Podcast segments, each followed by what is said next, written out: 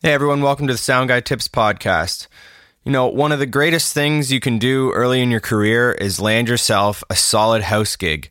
You know, it'll give you chances to mix shows on a regular basis with lots of different acts, and you'll really get some good experience in being able to handle different situations and different bands, different instruments, all types of things. But then that leaves the question, how do you get a house gig if you've never had one before? So this is what I'm going to try and answer for you in this episode. Let's get it going. Welcome to Sound Guy Tips. I've created this show because I am dedicated to sharing as much knowledge as I can about the world of live sound. Listen, getting into the world of live audio can certainly be intimidating, but I'm here to teach you the technical aspects, key mindsets, and how to thrive socially to stay on top of call lists, land an awesome house gig, or get yourself on retainer with a great touring band. So this is Sound Guy Tips. Now, can we cut this music out? Oh man, I'm sick of all this inspirational crap. There we go, that's better.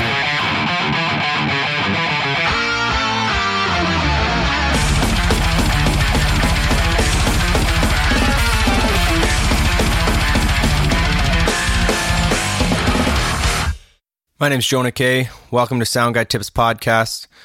Um, so when you're getting into sound, one of the best ways to get a lot of experience working with different bands and mixing is getting a house gig. Now, assuming you live in a city that does have some music culture uh, and, you know, a few different music venues, maybe they're bars, maybe they're exclusively music venues, you know, different sized rooms, uh, you know, maybe you're in a band or you're a musician, or even if you're not, the best thing you can do is just go out to them and go out to shows and just kind of see see what's out there that you can work at. The best thing to do is find something locally so that you don't have to travel far, because if you're, if you're traveling far to a house gig, you know, at the end of each night, you're going to have a, a long drive home and you really don't want that. So try and find something that's close to you. So really what you want to do is, like I just said, become a customer. Go to the venues that you want to work at and and just go and be a customer. Get to know the people that work there and kind of kind of get to know the venue. That's that's your first step. Like, the two main reasons that you want to do this is because, first of all, the more shows you go to at a venue that you want to work at, then the more you know how it sounds there.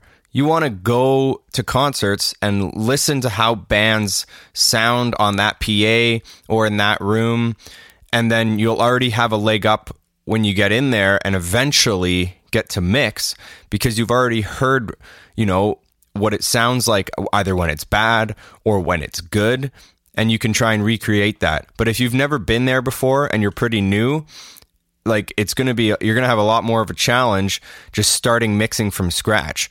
So just go to concerts there. Just become a part of the community. So the second reason you really want to just start going to the venue is because usually venues and bars are run by a pretty tight-knit group of people. So all that's there is going to be, you know, there's an owner, manager, there's sound techs, uh, and there's bartenders and security. That's pretty much it. So if you go there consistently over a two or three month period, just try and go out. Anytime you see there's a band playing, go. Yeah, I know that you're going to have to probably spend some money on tickets. You know, maybe try and find the cheaper shows if, if you can't afford to go to every concert, which obviously is a lot. But you need the people that work there to recognize your face, to, to get to know who you are. Uh, And you have to get somebody to like you. That's that's one of the hardest parts. Another thing you can do while you're there is just get familiar with the environment. Look who's doing sound most of the time. You know, the more times you go there, you'll see if it's the same guy all the time, or if it's alternating guys or whatever. You you can uh, you can take a peek behind front of house and see what kind of console they have. If you've never used that soundboard before, well, now you can go home, do a little bit of research, get to know the console a bit. So eventually when you do get, you know, when you do get in there, you'll you already know it a little bit. So at least you're not completely lost. Um, you can find out, you know, what type of speakers they have. You can find out, you know, where backstage access is, um, you know, where the green room is, where the washrooms are, just the general layout, because then you can be helpful to customers or uh, clients or bands or whoever's in there uh, on your first day, because you already know the area. So go in, get familiar with who works there, and just start just start chit-chatting with, with some of them. Like, basically, you got to get at least one person there to know who you are, know your name, and they got to like you. Like, you have to try and at least start a relationship or, you know, an acquaintance with at least one person that works there. And you can work your way up to eventually speaking with the manager um, or or the techs. Now, you know, a lot of times techs look really busy, but there are downtime there. So, I mean, you can start talking to them and get them to know who you are just by just by being a customer. Get them to like you, get your personality mixed in with them, kind of see what the vibe is of the place and whether you're even a fit in general. So if you've done all this and you really feel like, yeah, I really like this place, uh, I like going to concerts here and I want to work here, well, you can find the manager and, you know, you just have to ask them, hey, uh, can I work? I'm willing to work. Uh, what jobs do you have? You know, maybe they need someone for coat check. Maybe they need somebody at the door. Maybe they need three or four guys at the beginning and end of the show to help load band gear. Try and get uh, a loading job where all you do is push the band gear in, help them set up, then you take off, and then you come back at the end of the show and you help tear down.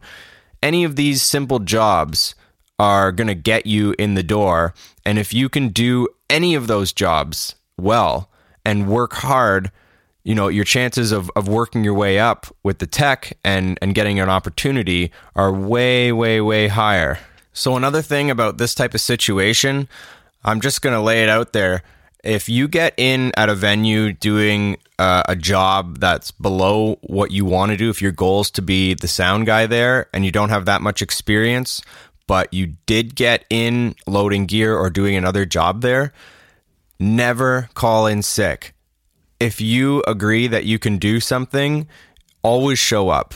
This is like being reliable is one of the number one things that a venue or bar looks for in, in somebody that works there. Unless you're deathly ill, never call in sick. Never make excuses why you have to leave early. You know, you gotta you gotta just make it work, and you gotta be where you said you would be and do what you said you would do. Now, I've worked a lot of different jobs in the past, and, you know, this is no McDonald's or Tim Hortons, or, you know, I've worked in industries where, you know, guys are scheduled full-time Monday to Friday, and they might have ten shifts over those two weeks. Well, they'll show up for nine, you know, like, consistently. And they get away with it, but that just doesn't fly in this kind of industry. So once you've reached this point and you're still not getting sound opportunities, another thing you can do is shadow. So say you have a job as a loader and you load the band gear. Say, okay, say you start at one p.m. You load the band gear and by three or four, you're cut for the rest of the night. Well, before that shift, why don't you talk to the sound guy or whoever's teching and say, hey, uh, can I shadow you? You know, even if you don't have a, a load-in call that day, you know, go go to the manager and just be like, oh, I'm interested in shadowing the sound tech, so uh, I'm going to talk to him and see if, see if he'll do it for me. So go talk to them, say, you know, I'd really like to shadow you and learn some more stuff. Um, you know, I won't get in your way at all. You know, I'll stay out of the way and just watch. And, you know, if they're, if they're a helpful person, th- they'll be more than willing to, to have somebody help out, and they'll explain what's going on. And then you can help out where needed. So maybe, you know, the speakers are heavy, so you can help lift them up. Maybe you can help put mics on mic stands, and you can, you know, you can do anything they ask, and, and tell them you'll shadow for free. You know, get in there and just shadow them for a couple of shifts, maybe three or four shifts, but don't do that for long. Make sure that you don't set a precedent of free labor. You know, offer your services for free at first, but then try and ask for some type of payment or or or trade or or anything. If they keep wanting you to come back and shadow and offer, say, hey, why don't you come back the next show? Then that means that they want you there. So you should be able to ask for something in return. Shadowing is a great way to get into it as well, because if you shadow somebody once and they never call you back, uh, you know, you can do a follow-up. Maybe you can try and get in there again to get a second shot. But if they're not, you know, really interested in having you help after you've done it once or twice, then, you know, it's a good indication that, you know, maybe it's not really working out. You know, you don't don't annoy them, don't pester them, but just let them know that you're willing to work hard and you really want to be a part of the venue. Ultimately, the decision comes down to either the existing techs there or the manager of the venue. So the more that you go to the venue in advance and become a customer, like I was saying, the more that they're going to know who you are on a personal level. So the first thing that the manager is going to do if you ask them to do a job in any capacity is they're going to go to the staff and they're going to say, what do you think of this guy? Because they might be responsible for more of the business side of the business, but they're also responsible for keeping it staffed as a manager.